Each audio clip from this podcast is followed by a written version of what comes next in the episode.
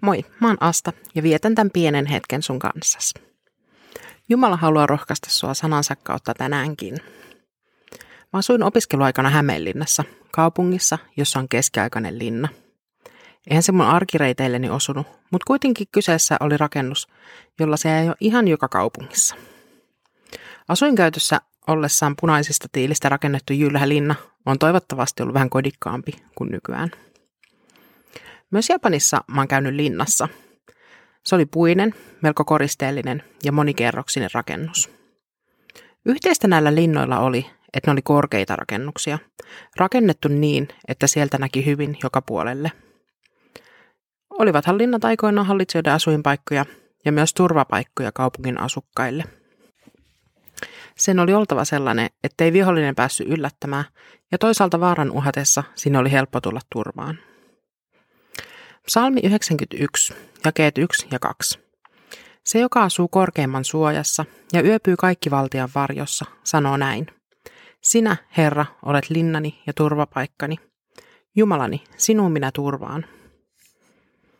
Nykypäivän uhat on hyvin erilaisia, ja kristityille Jumala on toi linna ja turvapaikka. Hänen siipiensä suojassa me ollaan turvassa. Jumalalla on hyvä näkyvyys joka paikkaan, ja hän myös puolustaa meitä aina tarvittaessa. Kristittyinä meidän ei kuitenkaan tule linnoittautua pysyvästi, vaan meillä on tehtävä suoritettavana. Evankelmi julistettavana kaikille kansoille. Jokaisella on se oma lähetyskenttänsä ja osansa tästä tehtävästä. Mutta aina vaaran uhatessa, tai kun on aika levätä turvallisessa paikassa, me saadaan vetäytyä kaikki valtian varjoon. Hän valvoo ja kannattelee meitä elämämme jokaisena päivänä. Silloinkin, kun me ei olla linnan muurien sisäpuolella, vaan hoitamassa tehtäväämme niiden ulkopuolella. Susta pidetään huolta, koska oot rakas. Rukoillaan. Rakas Jumala, kaikkivaltias Isä, kiitos turvapaikasta, jonka suojiin me saadaan vetäytyä, kun vaarat uhkaa tai elämä murjoo.